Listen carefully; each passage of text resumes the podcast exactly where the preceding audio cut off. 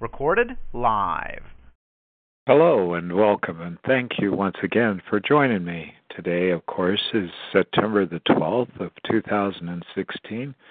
A beautiful day here in western Kentucky. Um, we're having a uh, temperature probably in about 81. Very nice morning in the mid to upper 50s. It was pretty decent, you know, a, sign of fall to come for sure. Much needed. Ah, Heavenly Father, we just give thanks for this day, and I just thank you, dear Lord, for all that you continue to do. And now, Lord, I ask and pray that you just bless the ears that hear this program, dear Lord. Enlighten those hearts that know you. And Lord, just plant seeds for those that do not. You know, Heavenly Father, we are in a time, in a period of time where you're not, you're knocking at doors, dear Lord, and I just pray that those answer, say yes unto you. And Lord, I just pray for our nation. I just pray for the political situation of this nation. I just pray for each and every one of us, dear Heavenly Father, because we definitely do need you in our lives. We need you in this nation, dear Lord. There is just so much, just so much going on, and uh, we just need you. We need you. We need you in our lives, dear Lord, each and every one of us. And I just ask and pray, Heavenly Father, that you just continue to work with me Lord, that I may be a shining light, uh, a kind word or voice, or even uh, help to those that need to come and be with you, to bring you into their lives. I just give you all the praise in your Son Jesus' name, and I just ask that you just bless this program. I thank you for this opportunity and this medium to share your words. In your Son Jesus' name, I do pray. Amen. Okay, folks, so we start a new chapter here. It's called Shall I Not Drink the Cup? It's betrayed, abandoned, and condemned. At the heart of it today, Jesus agonizes in the Garden of Gethsemane, but is willing to accept the suffering as part of God's plan. He is then betrayed and abandoned given to the custody of his people, corrupt priest and ruling council. And the memory verse Put your sword away. Shall I not drink the cup the Father has given me? And that's John chapter 18, verse 10 and 11. The Garden of Abba. They went to a place called Gethsemane, and Jesus said to the disciples, Sit here while I pray. He took Peter, James, and John along with him and began to be deeply distressed and troubled. My soul is overwhelmed with sorrow to the point of death, he said to them. Stay here and keep watch. Going a little further, he fell to the ground and prayed that if it was possible, the hour might pass from him. Abba, Father, he said, everything is possible for you. Take this cup from me. Yet not what I will, but what you will. And that's Mark chapter 14, verse 32 and 36. Gethsemane is on the Mount of Olives, on the range of a low lying mountains overlooking Jerusalem. The mount has an elevation of about 2,600 feet. The name Gethsemane is Hebrew and Aramaic and Aramaic for oil press, referring to the pressing of olives to obtain their oil. Only John 18:1 identifies the place of arrest as a garden. This garden was an orchard or kitchen garden, not an aesthetic garden. Most likely it was an olive garden or an olive grove. Jerusalem had no public parks or gardens per se, but this garden served as a kind of a park. The key term for today betrayed. As he had foretold, Jesus was betrayed the Greek word means literally handed over by one of his own disciples, abandoned by the others, betrayed by the religious leaders of his own people, handed over to a pagan ruler for execution. And patiently enduring these sorrows, he put into action his own teaching about love for one's enemies. Jesus began to be deeply distressed in Gethsemane. It might be fair to assume that up until this moment, he hoped that God's plan would alter, that God would find some other path for him besides suffering and death. Matthew chapter 26:39 adds the detail that Jesus fell with his face to the ground when he prayed. Only prayers of the deepest agony would be prayed in this posture for Jews, normally prayed while standing. This passage has the only occurrence in the New Testament of Agon, and Agonia, A G O N I A, which can mean fear, anguish, struggle, conflict, or contest. Anagi, anagi is, of course, the root of our word agony, and is also the reason that painting of this famous scene are often tilted or titled The Agony in Gethsemane. Contrary to the common belief, Abba does not really mean daddy, though Abba does, it was not at all common for Jews to refer to God as Abba. Only Mark has Jesus refer to God as Abba. Jesus uses the term of endearment shows that even in his hour of distress and inner turmoil, he turned. The word Abba is Aramaic, a familiar term for one's earthly father. Among the Jews, it was used not only for but also for rabbis, but almost never used for God. Probably whatever the Gospels have Jesus uh, whatever the gospel have Jesus using the Greek pater, he had actually spoken the Aramaic word Abba, since Aramaic was his native tongue. The use of the word Abba in two of Paul's letters shows that the first Christians remembered it was the way Jesus in his native tongue addressed God so likewise, Christians can address God with this term denoting childlike trust and intimacy. You did not receive a spirit that makes you a slave again to fear, but you received a spirit of sonship. And by him we cry, Abba, Father. And that's Romans chapter 8, verse 15. Because you are sons, God sent the Spirit of His Son, and to our hearts the Spirit who calls out, Abba, Father. And that's Galatians chapter 4, verse 6. To address, to address God as Abba, completely trusting and submitting to his guidance, is to follow Jesus' command to become like little children. For Jesus accepting what was about to happen was based on this belief in God as Abba, and loving Father, not some cold hearted divine dictator in the sky. God, Abba, could be begged and pleaded with, but ultimately Abba's will would reign supreme. Jesus knew Abba will always only to do what was right. Jesus says to God, Everything is possible for you, including an alternation in the divine. Jesus' mind surely would have considered the familiar Genesis story of the near sacrifice of Isaac by his father. Abraham, where at the last moment an angel stayed Abraham's hand, telling him that he had passed the supreme test and shown himself as one who obeyed God fully. Jesus believes that everything is possible for his Father. Perhaps even at this point in time, there is some other way for the story to end, some other path for the Christ to follow. that will achieve the same goal. But if not, Jesus still trusts and obeys. Jesus would have struggled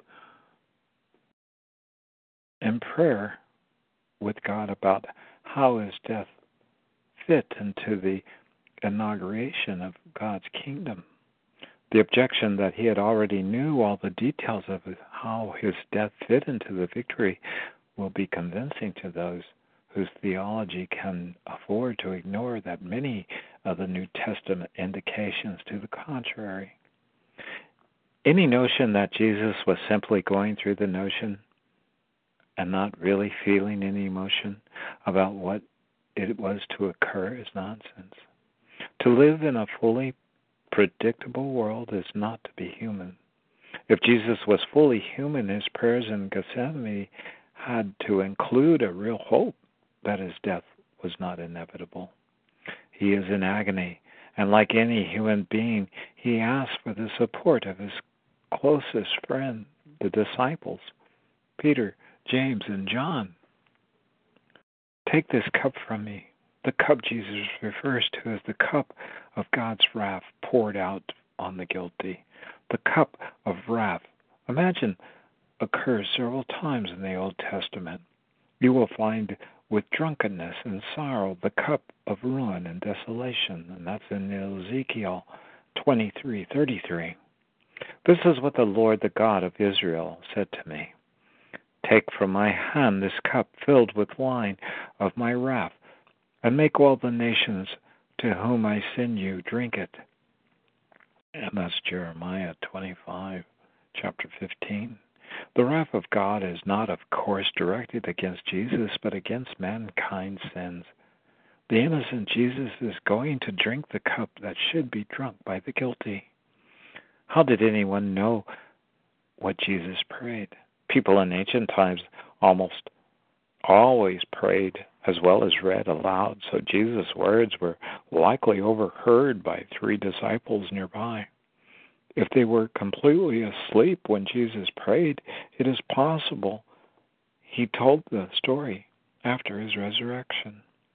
Luke chapter 22, verse 44 adds a memorable detail. Being in anguish, he prayed most earnestly, and his sweat was like drops of blood falling to the ground. Sweating blood really is possible. A process called hematidrosis, in which capillaries under the skin burst into the sweat glands, with the blood carried to the surface by the sweat. But the passage in Luke may simply mean that Jesus was sweating so profusely that it was if he were bleeding. In his anguish, he was not just slightly damp with sweat, but soaked with it. Luke chapter 22, 43 says that an angel from heaven appeared to strengthen Jesus, which is the basis of the many paintings of Jesus in Gethsemane, with an angel nearby. The Gethsemane account is both inspiring and disturbing to read. Knowing what is about to happen, we cannot help but feel anger at the world where a good and innocent man is agonizing because he knows he's about to be arrested and killed. Yet, one of the beauties of the story is that it shows Jesus is fully human. During the days of Jesus' life on earth, he offered up prayers and petitions with loud cries and tears to the one who could save him from death. And he was heard because of his reverent submission. And that's Hebrews chapter 5, verse 7. Though Jesus was divine, he made himself nothing, taking the very nature of a servant, being made in human likeness, and being found in appearance as a man, he humbled himself and became obedient to death, even death on a cross. And that's Philippians chapter 2, verse 7 and 8. He was human as Adam was, as we all are. Yet he submitted fully to God and obeyed him. And just as though the disobedience of the one man, the many were made sinners, so also though the obedience of one man the many will be made righteous. And that's Romans chapter 5, verse 19.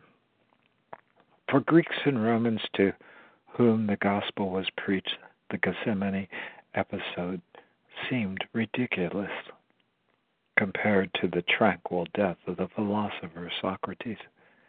As the pagans saw it, Jesus did not face death with anything like the aplomb and fearful fearlessness that was widely expected of a spiritual hero.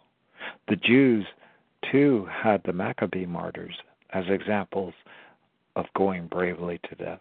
The agony Jesus exhibited in the garden was not just a matter of his own unwillingness to suffer, but also a sign of his knowledge of entering great struggle with evil, the great trial that preceded the coming of the kingdom. He was agonizing not just for himself, but also for all his future followers who would find themselves harassed and even put to death. He was agonizing over a world that had been created pure and good by his Father, but which had gone dreadfully wrong. As the gospel was read, both Jews and pagans pointed to Gethsemane episode as evidence that Jesus was not truly divine. Christians said it proved he was truly human, and that the divinity was enhanced, uh, not negated, by enduring the worst of what human beings endure. The gods of the pagans could not be hurt, even when they took a temporary disguise in human form. The God of the Christians had not just appeared in human form, but also lived as a real man, one who could drip with sweat as he agonized and prayed, Take this cup of suffering away from me. Frail flesh. He came out and found them sleeping. And he said to Peter, Simon, are you asleep? Could you not watch one hour? Watch and pray so that you may not enter into temptation. The spirit indeed is willing, but the flesh is weak. And again he went away and prayed, saying the same words. And again he came back and found them sleeping, for their eyes were very heavy, and they did not know how to answer him. And he came the third time and said to them, Are you still sleeping and taking your rest? It is enough. The hour has come. The Son of Man is betrayed into the hands of sinners. Rise, let us be going. My betrayer is at hand. And that's Mark chapter 14, verse 37 42. In this time of agony, Jesus wanted to be with God, and he wanted to be with his disciples. The disciples did not have to do or say anything that merely had to be with him. Present at the Transfiguration and immediately afterward, Peter, James, and John were the first to hear Jesus predict his future suffering, and this may have had something to do with their being chosen to keep watch for him in Gethsemane. Yet Jesus separating himself from the disciples in Gethsemane shows how he is separated from human support. Their sleep shows they are unprepared for the great time of testing that is upon them. Gethsemane means like another confrontation with Satan, who has entered into Judas and seems to be at work in the others, who will flee in the hour of trial. When Jesus returns to find the disciples sleeping, he has done exactly what he warned of in the parable of Mark chapter 13, 34, 37. And the disciples are not being watchful for the return of the Lord. Peter is here referred to as Simon once again, since his present behavior is showing that he's not the rock that seems so dependable. The spirit indeed is willing, but the flesh is weak. In Old Testament thought, flesh connotes human weakness, but sinfulness per se. Through human weakness, Satan works to distract people from God's plan. When Jesus tells the disciples that the spirit is willing but the flesh is weak, he is not just addressing them, but also referring to his own agony about what is in store. Willing here means eager, ready, fully engaged. The early Christians, reflecting on the sleepiness of the disciples in Gethsemane, called to mind Psalms 69:20. Scorn has broken my heart and has left me helpless. I looked for sympathy, but there is none, for comforters, but I found none. History's most notorious kiss.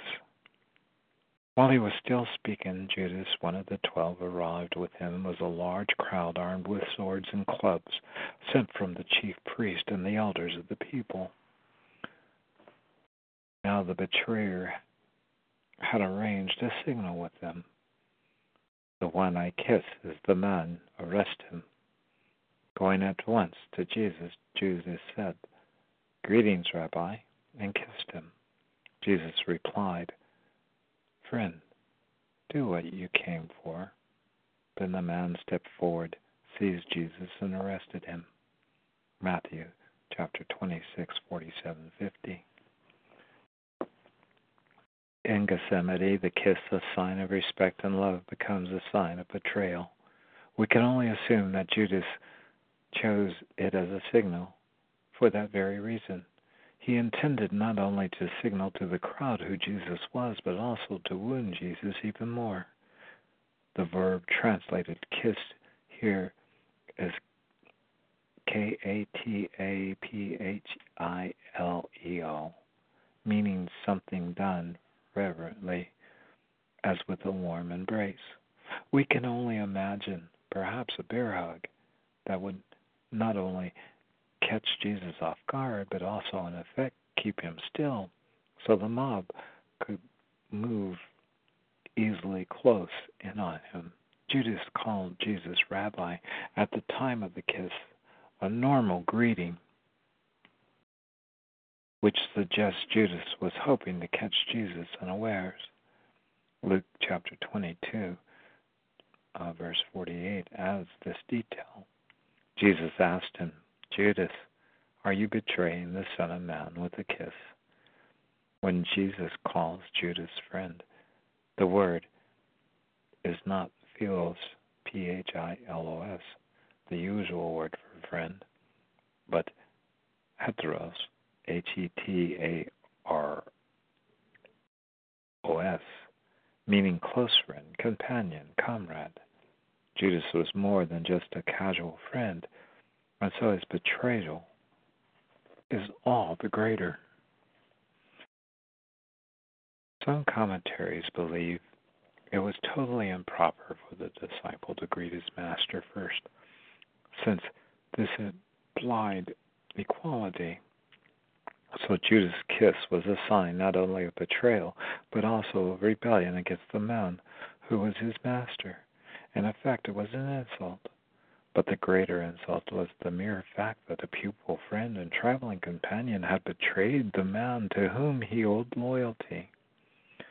Six times the gospel identified Judas as one of the twelve, emphasizing that the betrayer was one of the men closer to Jesus.